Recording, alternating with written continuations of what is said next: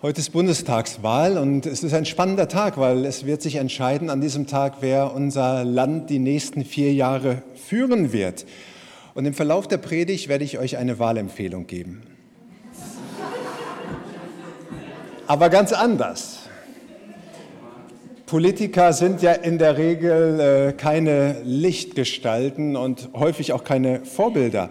Aber ich habe in den letzten Tagen jemanden kennengelernt, persönlich kann man vielleicht sagen, der wirklich vorbildlich ist und den ich auf jeden Fall wählen würde. Und ich bin überzeugt davon, er hätte das Zeug dazu, das Land aus der Krise zu führen, weil er hat Politik einfach im Blut, weil er kommt aus einer Politikerfamilie und im zarten Alter von 8 Jahren hat er schon Politik gemacht. Und er ist einer, der die wichtigen Dinge anpackt. Und er sich nicht vor Konfrontation scheut. Und besonders freue ich mich darüber, dass er einer ist, der nach Gottes Willen fragt und sagt, was will denn eigentlich Gott für unser Land?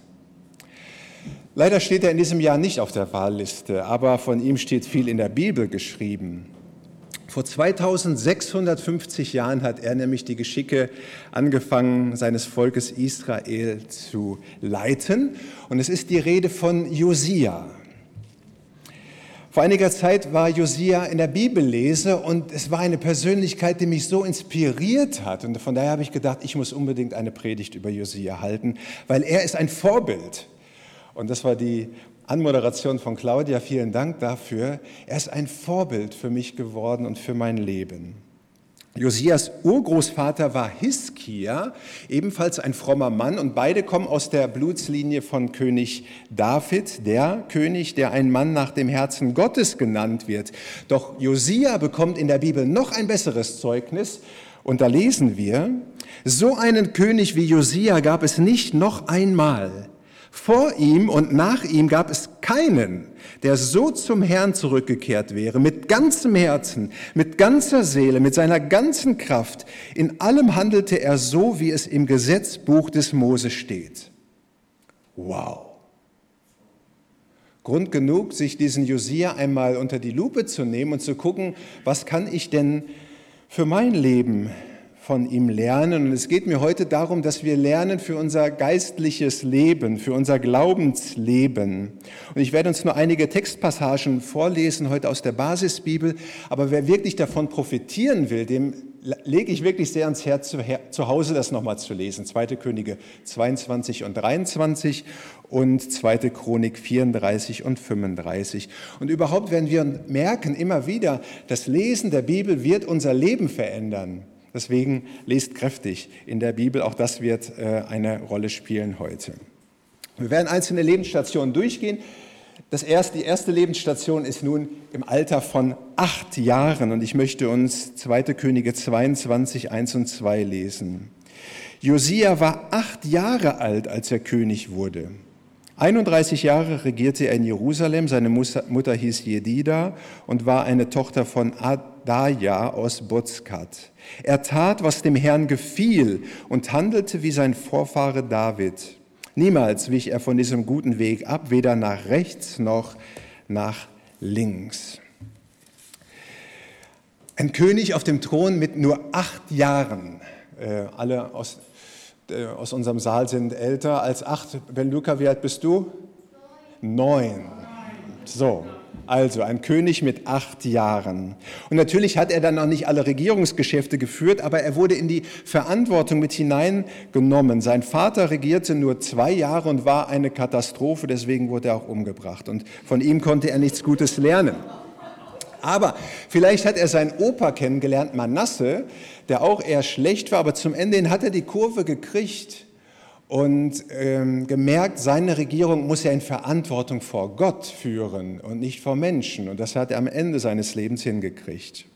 Josia muss also von seiner Mutter etwas von dem lebendigen Gott gehört haben und Eltern sind immer die erste Adresse, wenn es um Glaubensfragen geht und von den Kindern Glauben lernen. Aber er wird sicherlich auch gute Berater gehabt haben und wird im Geschichtsunterricht etwas gehört haben von dem verheißenen Land, von Ägypten und wie das alles so war und von König David. Übrigens, Werte und Einstellungen setzen sich in unserem Leben fest im Alter von 7 bis 15 Jahren. Von daher ist es gut auch und so wichtig, dass wir da Kinder prägen in unseren Familien und auch in unseren Gemeinden und von Jesus erzählen und vom Glauben erzählen, gerade in dieser Zeit. Von Josia heißt es, er tat, was dem Herrn wohl gefiel. Und das war eine Feststellung für sein ganzes Leben, aber bestimmt auch schon, als er so 8, 9 Jahre alt war. Er wollte tun, was dem Herrn gefällt. Und schon als Teenager trifft er dann eine bewusste Entscheidung, den Götzendienst im Land zu beenden. Und davon hören wir jetzt in seiner zweiten Lebensstation mit 16 Jahren. Es heißt von ihm, jetzt springe ich mal in 2. Chronik 34, Vers 3 und 4, im 8. Jahr seiner Herrschaft, also mit 16 Jahren, fing er, obwohl er noch jung war, an, den Gott seines Vaters David zu suchen. Und im 12. Jahr fing er an, Juda und Jerusalem zu reinigen von den Opferhöhen und von den Bildern der Aschera, das waren also Götzen aus Kanaan, und von den Götzen und gegossenen Bildern. Und er ließ vor seinen Augen abbrechen die Altäre der Bale und die Rauchopfersäulen oben hieb er ab. Josia mit 16 Jahren war ein Mann schon, ein junger Mann, ein Teenager mit guten Werten, der wusste, was er wollte und der suchte nach Gott. Menschen, die an Jesus glauben, leben in einem anderen Reich, und bei dem andere Maßstäbe gelten. Da gilt nicht, Hauptsache ich verdiene gut, Hauptsache ich bin beliebt bei den Leuten, Hauptsache ich bin gesund, sondern es geht darum, so wie wir im Lobpreisteil gesungen haben, wie folge ich Gott? Wer ist Gott für mich? Ist er Mittelpunkt oder ist er Randfigur? Und Josia war im 16. Lebensjahr schon so nah dran an Gott, dass er sagt, Gott soll für mich die Hauptfigur sein und ich möchte da nicht im Mainstream meines Volkes mitschwimmen, sondern möchte mich da absetzen. Letzte Woche hat mir jemand erzählt, dass er mit einem Bekannten über alle möglichen Werte gesprochen hat und dass er selber es gut wird, mit dem Sex bis zur Ehe zu warten. Und sein Gesprächsgegenüber hatte von dieser Meinung, dass man auch mit Geschlechtsverkehr warten kann, bis man verheiratet ist, noch nie etwas gehört. Sondern er hatte immer nur gedacht, ja, das kann man machen, wenn man geschlechtsreif wird und das ist alles so in Ordnung. Aber er fand diesen Gedanken so interessant, aber hatte ihn vorher noch nie gehört. Wir sind es, glaube ich, unserer Gesellschaft wichtig oder schuldig, Gottes Werte nicht vorzuenthalten, vorzuleben, dass es gut ist, Gott im Mittelpunkt zu haben, so wie Josia, der Gott suchte mit ganzem Herzen und mit ganzer Kraft. Und zu erzählen, dass ein Leben einen Sinn hat und dass ein Leben ein Ziel hat, eine Ewigkeit, die auf uns wartet. Unsere Gesellschaft hebt die Altäre von Materialismus und Gesundheit und Humanismus derzeit so auf den Sockel, aber Gott ist nicht mehr auf dem Sockel. Und von daher so die Frage, an welchen Stellen wäre es im Glauben wichtig, konsequenter zu leben? Und wo müssten wir vielleicht wieder neu oder du Gott suchen? Ja, vielleicht ist er auf dem Weg auch verloren gegangen. Nächste Lebensstation mit 20 Jahren. Mit 20 Jahren, im 12. Jahr handelt er dann und setzt das um, was er dann die vergangenen 4 Jahre so im Verhältnis mit Gott für Einstellungen erworben hat, für die er steht. Er haut die Götzenaltäre um und setzt Zeichen. In 2. Chronik 23, Vers 5 lesen wir, auch setzte er die Priester der fremden Götter ab, die von den Königen von Juda eingesetzt worden waren. Überall hatten sie Räucheropfer dargebracht auf den Kultstätten und in den Städten Judas und in der Umgebung von Jerusalem. Er setzte auch alle ab, die für Baal Räucheropfer dargebracht hatten, für die Sonne, den Mond, die Planeten und für das ganze himmlische Heer. Aus der Chronik von dem Vers gerade wissen wir, dass das im 12. Jahr seiner Regierung war, also mit 20. Und mich begeistert am Josia, dass er keine Angst hat vor Menschen. Was waren das für viele Leute, für mächtige Leute, die Priester dort und die Fürsten. Und er mit 20 Jahren hat vor ihnen keine Angst, sondern er setzt sie einfach ab. wohlweislich, dass er sich keine Freunde nur machen würde, aber Josia hat da keine falsche Demut. Er entlässt sie aus ihrem Dienst. Kompromisslos verfolgt Josia einen Neuanfang und geht gründlich darin vor, Götzendienst und Aberglauben im Land auszurotten und sich konsequent auch in seiner Regierung von den Leuten zu trennen, die ihn wieder auf den falschen Weg bringen könnten, wieder hin zum Gottesdienst und Götzendienst und weg von Gott. Er hat Ehrfurcht vor Gott und keine Angst vor Menschen. Und zu der Konsequenz und dem neuen Weg gehört dann auch, dass er die Götzenpriester nicht nur absetzt, sondern sie auch tötet.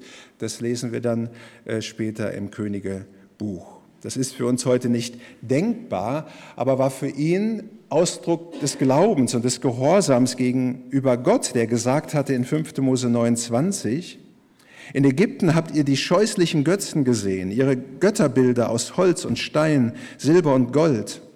Es darf bei euch niemanden geben, dessen Herz sich heute vom Herrn, unserem Gott, abwendet. Weder Mann noch Frau, weder Familie noch Stamm. Niemand darf hingehen und die Götter dieser fremden Völker verehren. Sonst wächst unter euch eine Wurzel, die giftige und bittere Früchte hervorbringt. Und das hat Josia ernst genommen. Und die Frage, so denke ich, für uns ist oder für dich kann auch sein, welcher Götzenaltar hat sich eigentlich in deinem Leben eingeschlichen, wo das so hoch geworden ist, aber eigentlich gehört der abgesägt, weil du dem mehr dienst als eigentlich Jesus, dem du dienen solltest. Die nächste Station ist dann im Alter von 26 Jahren.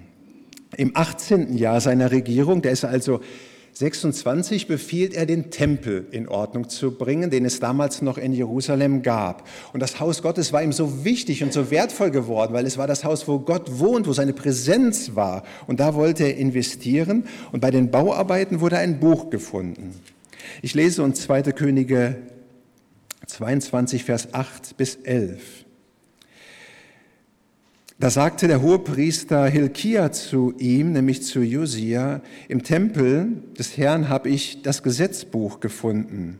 Hilkia übergab Schaffan das Buch, der nahm es zur Hand und las darin. Dann machte sich der Schreiber auf den Weg zum König und berichtete ihm, die Priester, die deine ergebenen Diener sind, haben das Geld gezählt, das sich im Tempel befand. Sie gaben es weiter an die Handwerker, die die Arbeiten am Tempel des Herrn beaufsichtigten. Doch damit war der Bericht noch nicht zu Ende. Der Schreiber Schaffan sagte noch zum König, der Priester Hilkia hat mir ein Buch mitgegeben.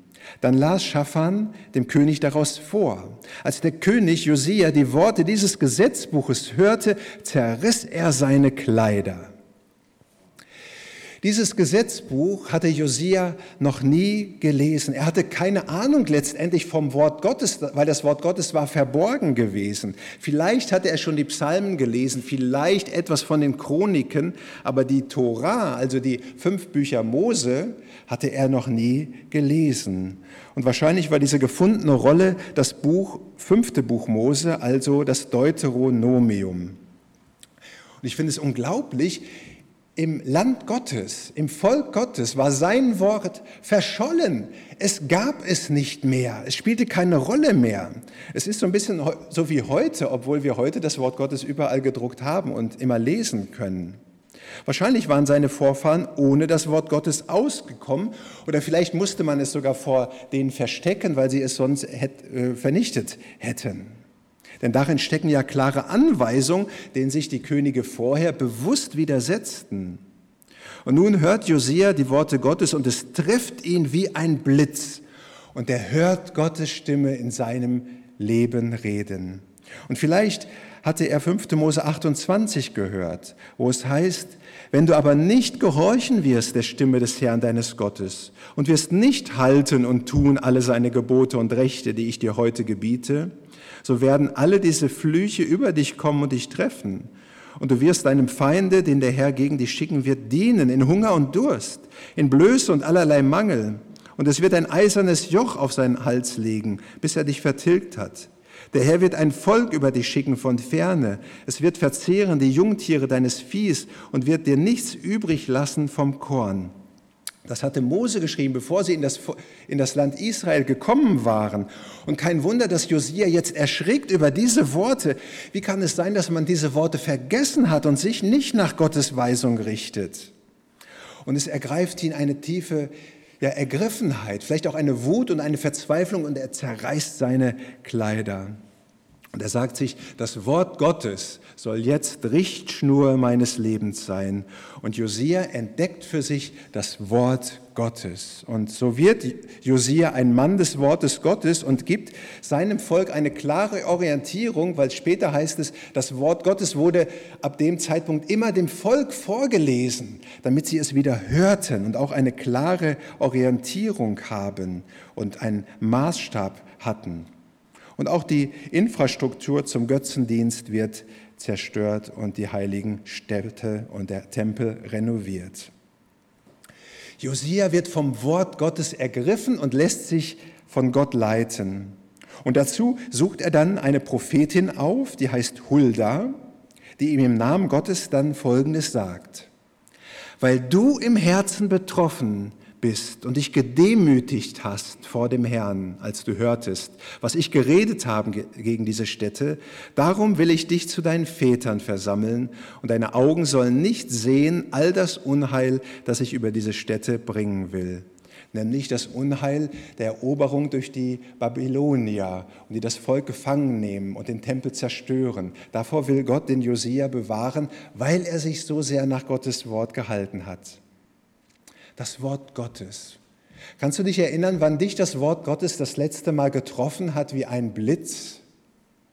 Und du gesagt und auf die Knie gegangen bist und gesagt hast: O Herr, ich muss mein Leben ändern. Oder ist die Bibel, wenn wir sie lesen, einfach nur Bestätigung für unseren Lebensstil? Wir lernen von Josia, uns von der Bibel persönlich prägen zu lassen und sie persönlich zu lesen. Und ich bin überzeugt davon, wer beim Bibellesen fragt: Herr, was willst du mir damit sagen?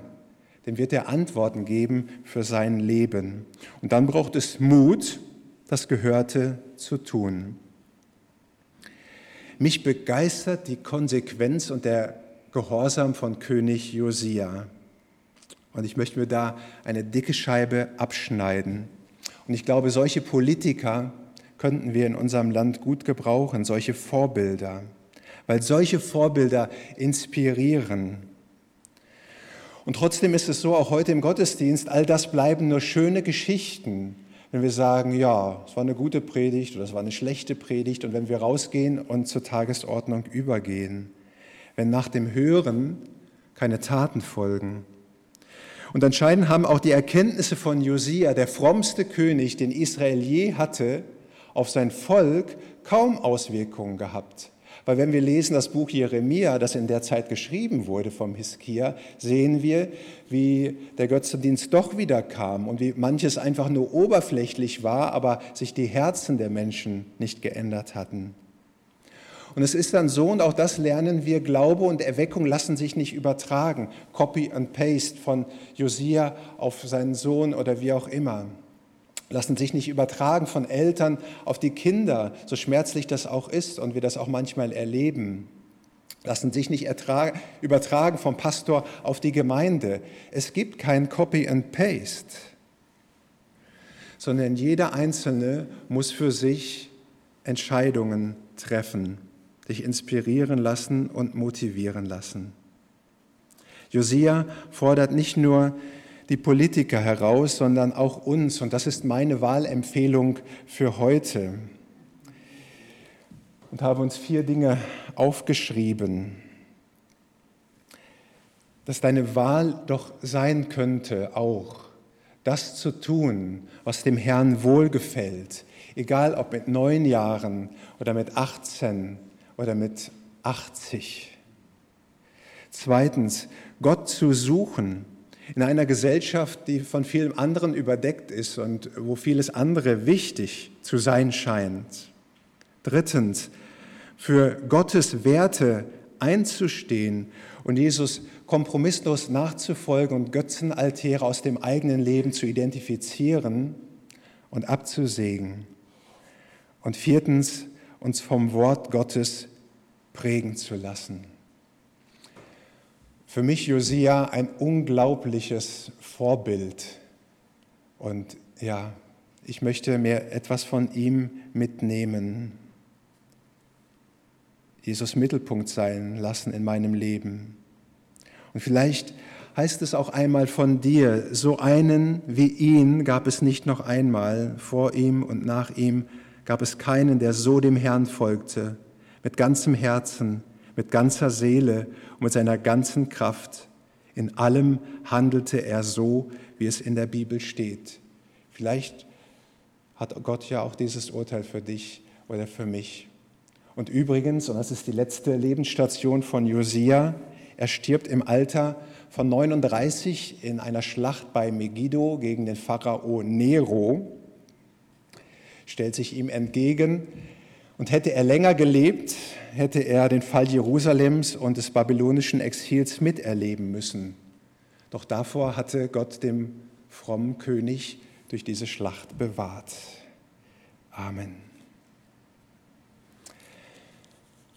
Du dreieiniger und allmächtiger Gott, wir danken dir dafür, dass wir heute Gottesdienst feiern können, in deinem Namen.